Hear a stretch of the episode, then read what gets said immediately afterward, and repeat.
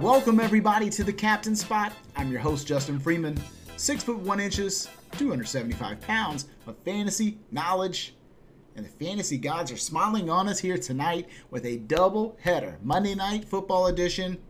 We'll start the game with Washington Pittsburgh, and we'll move into the nightcap with Buffalo San Francisco, and that's the game we're going to be talking about here. The Bills are traveling out west to San Francisco. Looks like it should be a very tight game as the Bills are dogs on the road by just one point. Uh, Vegas looks like this is almost a pick 'em. The total sitting at 47 right now. So we're talking about a pretty much straight down the middle, uh, anybody can win it type of game. Total not too high, not too low, just right in the sweet spot, baby. This is a great opportunity for us to win with depth chart knowledge because there are a lot of things that have changed with these two teams, especially on San Francisco, who's getting a little bit healthier. We will not obviously be getting Jimmy Garoppolo or George Kittle back for this game. However, Tevin Coleman's back, Brandon Aiyuk's back, Deebo Samuel's playing. Everything's kind of starting to fill back together for San Francisco. That running back rotation is getting very healthy. They're now up to four, uh, four true running backs in that offense. In fact, we'll want to be careful to pay attention to the inactives report to see if all four of those guys actually dress. But we're talking Raheem Mostert, Tevin Coleman, Jerick McKinnon, and Jeff Wilson Jr. On top of that, Kyle Juszczyk, fullback, also part of that offense as well. So it wouldn't surprise me at all if Jeff Wilson was left off the active roster. But if he's on there, you know, he's obviously the short yardage goal line specialist you know, perfect opportunity for a guy who could come in and vulture a touchdown uh, from from Raheem Mostert or Tevin Coleman or Jerick McKinnon, whoever's out there on the field. So four running backs, kind of a pain in the neck. We'll figure this all out. Now on the Buffalo side, everybody's healthy there as well. Keep in mind John Ross is on IR. Uh, as he was last week, but uh, so we're looking at mostly the same roster that we saw last week for the Bills. And, uh, you know, that includes an increased role for Gabriel Davis, who's sliding right into wide receiver three duties alongside Cole Beasley and, of course, Stefon Diggs. Now, if you think about how both of these teams would like to attack, I think obviously the Bills want to run their offense through Josh Allen. Allen provides a great floor ceiling combo with the way he accumulates fantasy points both on the ground and in the air. You know, I don't think that the Bills can count on just being able to hand the ball off to Devin Singletary and Zach Moss in this game. So Singletary Moss, not a couple guys that I'm super attracted to in this game. I think their best bet is going to be letting Josh Allen get loose and make some plays for this Bills offense. On the 49er side, I think they would love to run the football. They've got a stable of running backs there at their disposal. The problem is trying to forecast exactly how we think that's going to go with Tevin Coleman inserted back in this offense. So why don't we take a look at the pricing? At the four running back positions for the 49ers, we have Raheem Mostert, star running back, $9,600. We can expect the most from Mostert. He came back, played 40% of the snaps last week, got 48% of the team's rushes. If that serves as sort of a you know minimum threshold for what we can expect for him moving forward, then great. However, if that serves as you know sort of the median for him, it's a little bit concerning, especially as we enter another running back into this stable. Uh, I have a little bit more confidence than that in Raheem Mostert. I think that serves as about a floor for him moving forward. He's clearly the best running back on the roster, and I think uh, Kyle Shanahan knows that and wants to get this guy involved. But let's talk about these other guys. We have McKinnon, $1,400. We have Tevin Coleman, $2,200. Jeff Wilson, $1,800. Now, each of these guys has a little bit of a role, and the one for Tevin Coleman is probably the least predictable at the moment. We don't know when Tevin Coleman's first game back how much he'll be involved. He's sort of a jack of all trades. Um, you know, he can get involved in the pass game, get a little bit involved in the run game. Uh, whereas, you know, Jerick McKinnon, I think that's very concrete the way the 49ers would want to use him as a part of this rotation. It would be strictly in, in a passing game role, I think, at this point.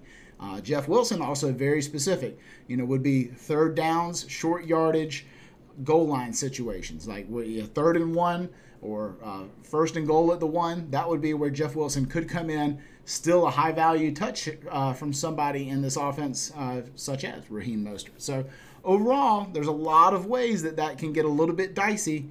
But Raheem Mostert still the guy there. Tevin Coleman, the biggest question mark. McKinnon, your passing game guy, especially if the game got a little out of control, McKinnon would be the guy out there on the field. And Jeff Wilson, your vulture. So overall, you've got those roles down pat. Question is, You know, how are they all going to mix together? Uh, it's kind of a good opportunity for you to play multiple 49ers running backs in the same lineup. We know the field does not do this enough based on how often it hits, so feel free to throw two 49er running backs in your same lineup. Now, if we look at the pass catching options there for the 49ers, so start with Nick Mullens, I guess, the, the quarterback there, 10 2 for Nick Mullens. I think it's a little overpriced for what we can expect from Mullens, especially like uh, I, I think this is going to be a more grounded attack for the 49ers. But there are some options he has to throw the ball to. This will be his best complement of receivers since he took over as the starter in this offense in week nine. So we'll have Deebo, we'll have Kendrick Bourne, we'll have Brandon Aiyuk, we'll have uh, Jordan Reed. All these guys will be rocking and rolling. Now, I think the core three guys are Aiyuk, Samuel, and Bourne in this offense. As great as Richie James played um, all those Thursday nights ago, um, if, if, you'll recall his breakout game, uh, I think he's going to be the odd man out in this offense, and that sucks for him. Uh, perhaps he'll be rotating in and might max out around a 30 or 40% snap share, but overall, probably not enough usage for us to consider Richie James. You know, it's going to be Aiyuk, it's going to be Deebo, and it's going to be Kendrick Bourne out there primarily. Now, uh, one thing that could be said as a um, you know added layer of benefit to Richie James is he has been out snapping Kendrick Bourne so far in this offense uh, over the last several weeks. In the last two weeks, 97% of the team snaps have gone to Richie James and 88% in the following week, 58 and 57 for Kendrick Bourne. So perhaps it's not so cut and dry between Bourne and Richie James. In fact, perhaps Richie James has overtaken Kendrick Bourne as the number three. Now that I talked through this, is kind of helpful for me too to just look at those numbers and say, wow, uh, objectively, Richie James is running ahead of Kendrick Bourne at this point. So good on Richie James. Perhaps he can be a part of this offense uh, as a bit of a wild card for you off the board. Because people are going to be interested in playing Aiyuk and playing Deebo Samuel, and deservedly so. Two guys who are absolutely stud playmakers and are going to be a part of this running game too. You know, as we talk about dividing out the rush attempts to these running backs, we got to remember to save a carry or two for both Deebo and Brandon Aiyuk, two guys who have a rushing profile themselves. So overall, you know, the, the targets have been flowing. Deebo came in got 39% of the targets last week. Uh, just tremendous usage there for Deebo Samuel. If I have to pick a guy, it's definitely Deebo, even though he's $1,800 more than Aiyuk. I think he's clearly their preferred option there in San Francisco. Uh, Ross Dwelley and Jordan Reed are your two starting tight ends there for San Francisco. It is uh, $800 for Ross Dwelley, $5,000 for Jordan Reed. Now, while I get it because uh, Jordan Reed tripled the number of targets for Ross Dwelley in the last two games that they've played uh, 15% versus 5% in week 10, 18% versus 6% in week 12. So, overall, you know, Jordan Reed certainly going to have the better target prediction. But Ross Dwelley, $800, that's just a hair north of min price. We can certainly be considering Ross Dwelley as part of our builds. Let's talk about the Buffalo side where Josh Allen, 11 6, uh, is also going to be a core part of the way we're going to build lineups. He's going to be uh, just a big piece of you know a big staple. Like you can't count on a whole lot in this game, but Josh Allen being a part of the winning lineup is one of the things you can feel the best about. Now, obviously, that's not a guarantee, as nothing is in showdown in a one-game sample size. So you know, we, if we think the field's overweight on him, we're going to fade him. If we think the field isn't on him enough, we're just going to lock him in. And I think probably the, the, the latter is the more likely to be true. Now, if we think about the running game, it is Devin Singletary and Zach Moss. And um, you know, it looked like Zach Moss was had overtaken Singletary for lead back duties, but you know, it kind of flipped a little bit last week as Singletary got a few more snaps. But if you dig a bit deeper, uh, excuse me, it got a few more rush attempts. But if you dig a bit deeper, the snaps favored uh, Zach Moss, 60% to 40% in favor of Zach Moss. This is now four straight weeks that Zach Moss has outsnapped Devin Singletary. So I think uh, Moss, despite um, you know a little bit of flip flopping here recently, is clearly the better option than Devin Singletary at this point. At tight end, you know, Dawson Knox is the preferred option there, but Dawson Knox has been getting abysmal target volume. And at 4K, just a guy that you can probably go ahead and X out of your player pool. Don't even worry about any of these guys here at the tight end position for Buffalo. Instead, focus on the receivers, where it is Stefon Diggs, Gabriel Davis, and Cole Beasley. Really tight three wide set. If we look at what happened last week, the first week without John Brown, 97% of snaps for Stefon Diggs, full time player. 97% of snaps for Gabriel Davis, full time player. 85% of snaps for Cole Beasley. pretty much a full time player. The only guy who slid in otherwise was Isaiah McKenzie, who got 19%, and one snap for Jake Kumerow. So overall, we can feel really good about that tight three wide set. I don't think you have to get so unique as to play a McKenzie or a Kumerow, but if you wanted to, McKenzie would be the guy there. So overall, it's just a matter of where it fits in those price points. It's 5800 for Gabriel Davis. That's a thousand cheaper than Cole Beasley. Obviously, both of those guys drew 17% of the targets last week, 38% for Stefon Diggs. Just a big, big, big number. I think Stefon Diggs is certainly in play, not only as a flex option, but as captain as well. As we think through guys who have captain appeal, Stefon Diggs certainly going to be one of them. So why don't we take a look at who our preferred captain choices are for the week? And it looks like Josh Allen rises to the top here for us as our top captain. And again, we don't always get quarterbacks there. In fact, we often get players at the receiver position pop there quite a bit. But Allen, his dual threat ability means he can get there without necessarily paying off somebody else. So Josh Allen, the best way to get there, coming in at about 23% in our captain allocation. Stefon Diggs behind him, uh, deservedly so. And then I, I think you can see Diggs getting there the most easily because of you know just what a big role he has in that offense. Whereas the San Francisco guys have a tougher time getting there because there are just so many of them.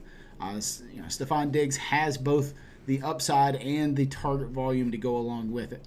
So Deebo is after Stefon Diggs, and then we get a big teardrop down after Deebo down to Nick Mullens, Cole Beasley, Raheem Mostert, and then it follows after that. So let's take a look at the flex appearances where, of course, Josh Allen, Nick Mullens, the two quarterbacks are going to be you know, sort of core staples of you know what we want to try to get in there more times than not. If we're fading those guys, we're doing it for leverage reasons. And after those guys is Stefon Diggs, Deebo Samuel, Cole Beasley. Beasley gets you a nice little floor there out of the slot. Robbie Gould, the kicker uh, for San Francisco. Uh, that's about as high as I've seen a kicker grade out here this year on uh, on these captain spot appearances. And so here in the flex, Robbie Gould going to be a big piece of that. Jordan Reed, Raheem Mostert. And you see there's Mostert. There's the first running back there for the 49ers. And you see where, he, you know, how often he's appearing, just a little bit north of 20% in the flex. So overall, we're going to have to make some decisions as to how likely these guys are to appear and how exposed we want to be. A lot of that's going to have to come with building a handful of lineups, get a feel for what you think the field is going to do, and then make your decisions based on that. If you think the field is going to be overly high on Raheem Mostert, he's a great fade because we can't project that volume with any degree of certainty. And even if he gets a big workload, he's not guaranteed to be in the winning lineup. So there's a lot of reasons to fade anybody in showdown that you think uh, has more paths to failure than to upside.